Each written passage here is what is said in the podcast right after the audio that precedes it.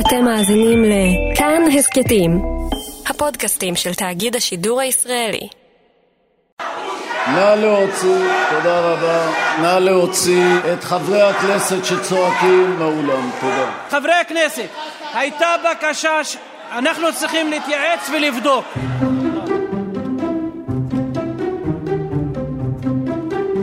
כמה פעמים ראיתם חבר כנסת מהתנועה האסלאמית, מהרשימה המשותפת, הלוא היא מפלגת תומכי הטרור, מציל את בנימין נתניהו ואת הליכוד בהצבעה בכנסת?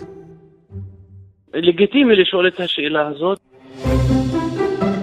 זהו מנסור עבאס, סגן יושב ראש הכנסת, שחטף השבוע הרבה מאוד אש. אתמול אישרה הממשלה להאריך בשנה אחת, מדצמבר, את תוכנית החומש לחברה הערבית. זו החלטה 922 בכל הקשור לציבור הערבי. ואיתנו עכשיו חבר הכנסת מנסור עבאס מהרשימה המשותפת, יושב ראש רע"מ. בוקר טוב, אריה. ההחלטה הזריזה הזאת בממשלה אתמול קשורה לעובדה שחתמת ליריב לוין, יושב ראש הכנסת, על כך שההצבעה בנושא הקמת ועדת חקירה פרלמנטרית לנושא הצוללות הייתה לא חוקית ויש לבטל אותה, ועזרת לליכוד לבטל את ההחלטה הזאת? חוקית או לא חוקית, יש פה בהחלט סיפור שמתחבא בפתיח של אריה גולן.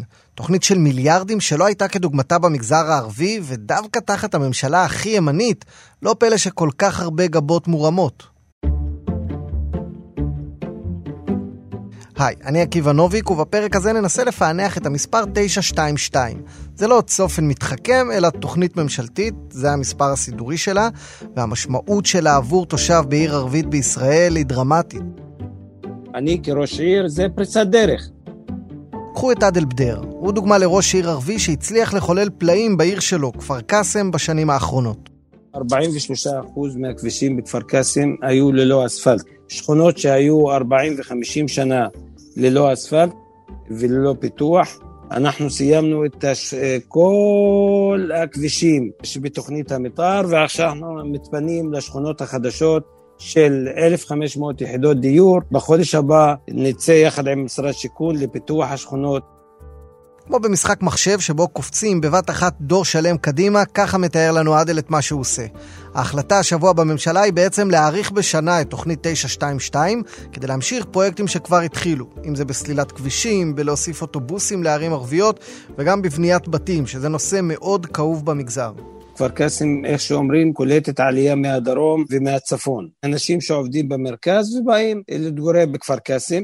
התוכנית הזאת שבאה כאילו לספק דיור לזוגות הצעירים, זה יכול לפתור, אתה יודע, רק התחלנו בתוכנית, אני מקווה שבחודש הבא נתחיל בשיווק, וזה נתן פתרון אדיר. כזאת אופטימיות לא שמענו הרבה זמן מראש עיר ערבי. הרעיון של התוכנית הזאת הוא שבכל תקציב חדש שהמדינה מאשרת, החלק שמקבלת האוכלוסייה הערבית הוא פשוט לפי הגודל שלה. זה נשמע אולי הגיוני, אבל במשך 70 שנה זה פשוט לא קרה, והיו צריכים לקרות לא מעט דברים כדי שזה ישתנה.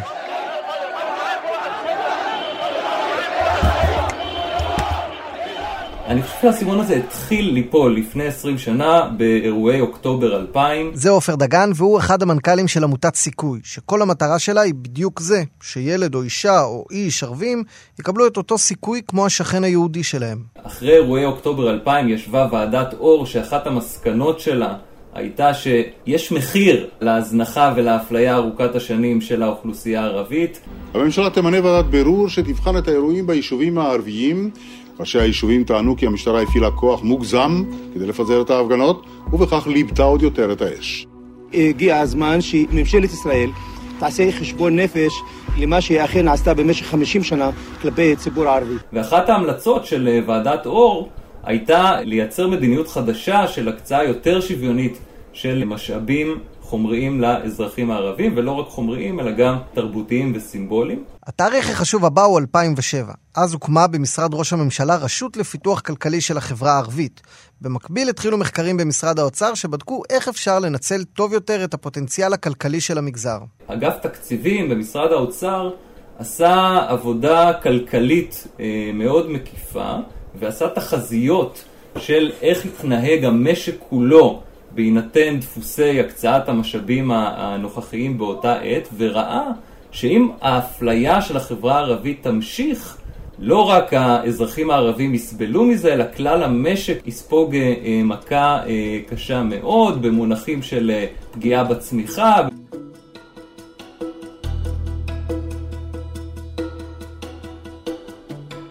כלומר, ככל שהערבי מהנגב או מהגליל ירוויח פחות, הוא גם יוציא פחות, ויזדקק לקצבאות יותר גבוהות.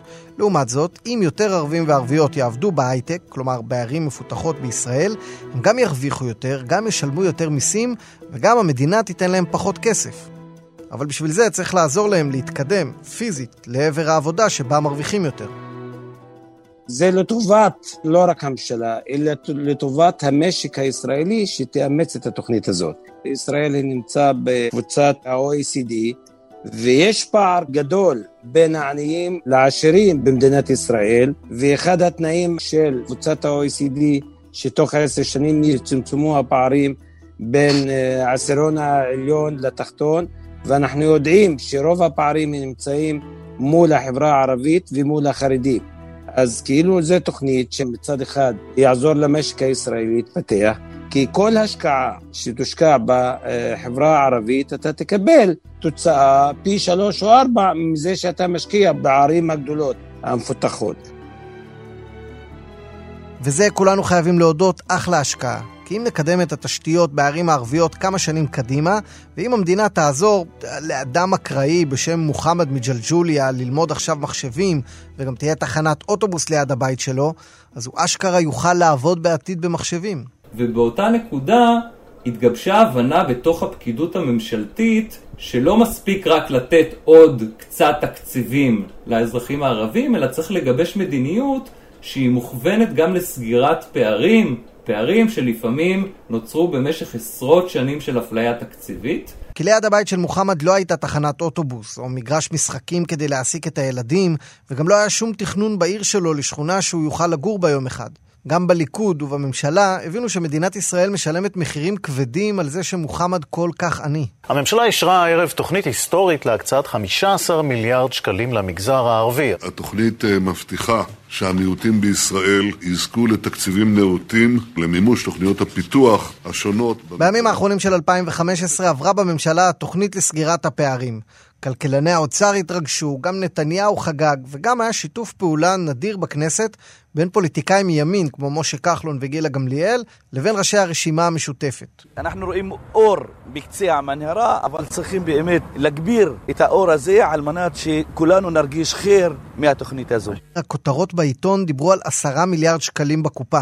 אבל רק אחרי חמש שנים אפשר להסתכל אחורה ולשאול כמה מהכסף הזה באמת הגיע אל התחנה הסופית. חשוב אה, להבחין בין שני תהליכים, תהליך אחד זה ההקצאה של הכסף, תהליך שני זה הניצול של הכסף. זה שוב עופר דגן מעמותת סיכוי. הקצאה זה מה הממשלה מקצה, ניצול זה התרגום של הכסף הזה בסופו של דבר לבנייה של כבישים, של אה, אה, מוסדות, של שירותים לאזרחים. עד היום, אה, לפי הנתונים האחרונים שהציגה אה, ועדת ההיגוי הממשלתית, הוקצו 7.7 מיליארד שקלים ונוצלו כ-3.5 מיליארד שקלים. קשה להבין איך יש כזה פער, אבל ככה זה כנראה בסכומים כל כך גדולים שלא נכנסים לארנק רגיל. לפעמים המדינה מוכנה לתת כסף, כלומר מקצה אותו, אבל בגלל כל מיני קשיים של העירייה היא לא מצליחה לקבל אותו. נניח, אם לא סיימתם לתכנן בניין בזמן, הוא לא ייבנה, גם אם הממשלה כבר שמה בצד את הכסף בשבילו. תוכנית של חמש שנים לא תספיק, כיוון שרק לסיים את התכנון זה לקח יותר משלוש עד ארבע שנים, ואז נשאר רק השנה האחרונה כדי לפתח. צריך להמשיך אותה. מתנסים, או אם זה מגרשי כדורגל, אולמות ספורט, אה, הכל אלה, אם בסופו של דבר לא יהיה התוצר והמוצר הסופי, אה, זה כאילו לא עשינו כלום. כאן אולי המקום להזכיר שהתוכנית הזאת היא לא רק חוברת ממשלתית שקובעת כמה כסף הולך לאן. יש פה ממש טיפול זוגי בין המדינה למיעוט הערבי שבתוכה, ושני הצדדים מביאים לטיפול הזה טונות של דם רע, של אינתיפאדות, של עוינות, של יחסים ראויים. היה ניסיון להתנות כל מיני uh, פעולות ותקציבים, בעיקר בתחומי התכנון והדיור, ליישובים הערבים, בכל מיני פעולות של אכיפה uh, כלפי בנייה ללא היתר uh, ודברים מהסוג הזה. אנחנו מוכנים לתת הרבה מאוד משאבים, מדובר כאן בכסף גדול מאוד, אבל הכסף הזה יינתן בהתאמה להתקדמות לבנייה חוקית, בנייה רוויה. ייתנו יקבלו, לא ייתנו לא יקבלו, זה מה שאמר אז נתניהו. ועברו כמה שנים עד שהושלמה ההבנה שבמקום לשאול מה הביצה ומה התרנגולת, אפשר לנסות להשיג את שתיהן. עם הזמן ראינו שהניסיונות האלה להתנות תקציבים בפעולות אכיפה הם מייצרים חסמים קשים מאוד ביישום של התוכנית. כדי לייצר פתרון לבנייה ללא היתר, צריך תקציבים לתכנון. הדרך לפתור בנייה ללא היתר היא דרך תכנון. זה משהו שאנחנו טענו מתחילת הדרך, וכשהממשלה העריכה את החלטת ממשלה 922, היא סוף סוף הגמישה גם את התנאים האלה, את התנאים הדרקוניים של הקצאת התקציבים לתכנון ובנייה, וזה שוב משהו שמסמן לדעתי איזשהו תהליך ביחסי האמון גם בין הממשלה לבין החברה הערבית. התובנה הזאת שכדי להתקדם צריך לתת אמון, וכדי uh, להתקדם צריך לתת תקציבים ולקדם תהליכים uh, של פיתוח, לא רק של אכיפה. וכמה שזו תוכנית רגישה ומורכבת, ככה גם הפירות שלה משמעותיים, ורואים אותם בשטח איפה שלא תסתכלו.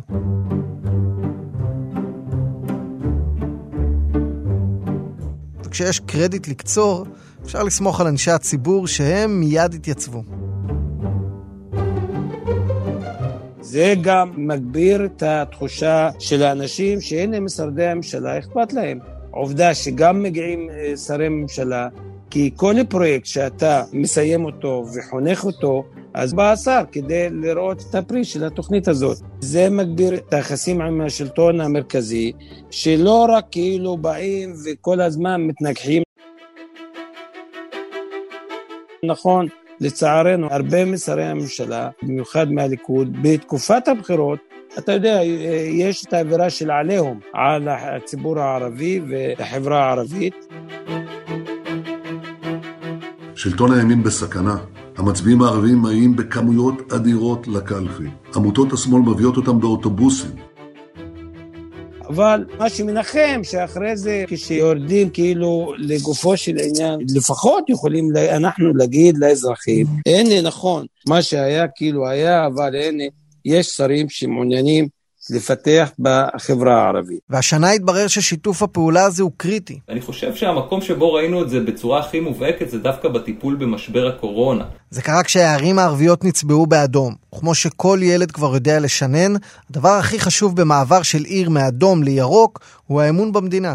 ראינו הצלחה מאוד גדולה של הרשויות הערביות בצמצום של התחלואה, וזה תוצאה של שיתוף פעולה מאוד uh, uh, חזק שלהם עם, ה, עם הממשלה ואפילו עם פיקוד העורף. משהו שלדעתי חמש ועשר שנים אחורה היה נראה אחרת לגמרי. הגיע אלינו שר הביטחון גנץ לפני חודשיים ומשהו, הצגנו בפניו את התוכנית שלנו למלחמה בקורונה, והוא אימץ את התוכנית, הוא התלהב מהתוכנית שאנחנו הגשנו, שהיא בשיתוף פעולה עם פיקוד העורף, עם המשטרה ועם משרד הבריאות, ובאותו רגע הוא אימץ אותה. חוסר האמון היה קיים גם מצד אה, הנהגת החברה הערבית ביחס למדינה, וגם מצד פקידי הממשלה כלפי החברה הערבית. אלה שני גורמים שבמשך עשרות שנים כמעט שלא עבדו ביחד, לא, בטח לא עבדו ביחד בצורה כל כך אינטנסיבית כמו בשנים האחרונות. אז נחזור מעופר דגן, שהוא איש מקצוע, אל הרחובות הנבנים והמגרשים המתוכננים בכפר קאסם. הכפר קאסמאים הסתכלו תמיד על השכנים מראש העין ומפתח תקווה וכינו בהם. העובדה שעכשיו הם יכולים להרגיש שגם בהם המדינה משקיעה, גורמת לאפקט משמעותי.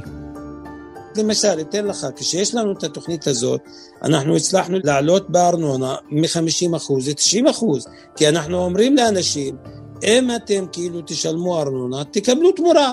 תקבלו כבישים, תקבלו פיתוח, תקבלו בחינוך, רמת זה, זה טובה בחינוך. למשל, בחינוך אנחנו עלינו מ-29% בזכאויות לבגרויות לכמעט 80-86%. אז כשאתה כאילו אומר לאנשים, אם אתם משתפים פעולה בעניין של לשמור על זה שלא תהיה בנייה ללא היתרים, אז בתמורה אני אומר להם, תחכו, אל תבנו, תוך שנתיים יהיה פיתוח של השכונה. ואז אתם יכולים כאילו לבנות בצורה חוקית ולהוציא היתרים.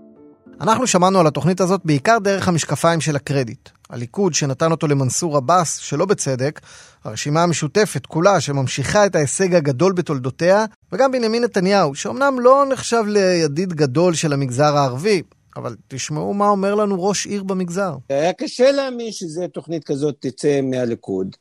ובכל זאת, האמת, כי רק מתקופה של רבין הייתה תוכנית, תוכנית דומה, נכון? לא מקיפה באותו סדר גודל, אבל שתוכנית כזאת תצא מהליכוד, היה מבחינתי, אני כראש עיר, הייתה הפתעה. הטענה שלי ושלנו בסיכוי זה ששוויון מלא בסופו של דבר בין החברה הערבית לכלל החברה בישראל הוא לא יושג דרך הפן הכלכלי בלבד. הוא תלוי גם בהקצאה שוויונית בשורה של תחומים שהם לא רק כלכלה, וגם, ולא פחות חשוב מזה, בהכרה במאפיינים הקולקטיביים, הלאומיים, התרבותיים של החברה הערבית, ובזה ממשלת נתניהו לא רק שלא אה, קידמה, אלא גם לקחה אותנו כמה צעדים אחורה. הפגיעה במעמד השפה הערבית, אה, חקיקת חוק הלאום, לקחה אותנו כמה צעדים אחורה מהבחינה הזאת. אז ביבי טוב לערבים? נראה לי שהתשובה לשאלה הזאת היא מהסוג שמאפיין יותר את שמעון פרס. כן ולא. המציאות תמיד יותר מורכבת ממה שנראה, בטח שבנושאים כמו אלה. אבל הדרך לצמצום הפערים נמשכת, והשבוע התוכנית 922 קיבלה עוד הערכה לקראת התוכנית הבאה. השם שלה יהיה, לא תאמינו, 923.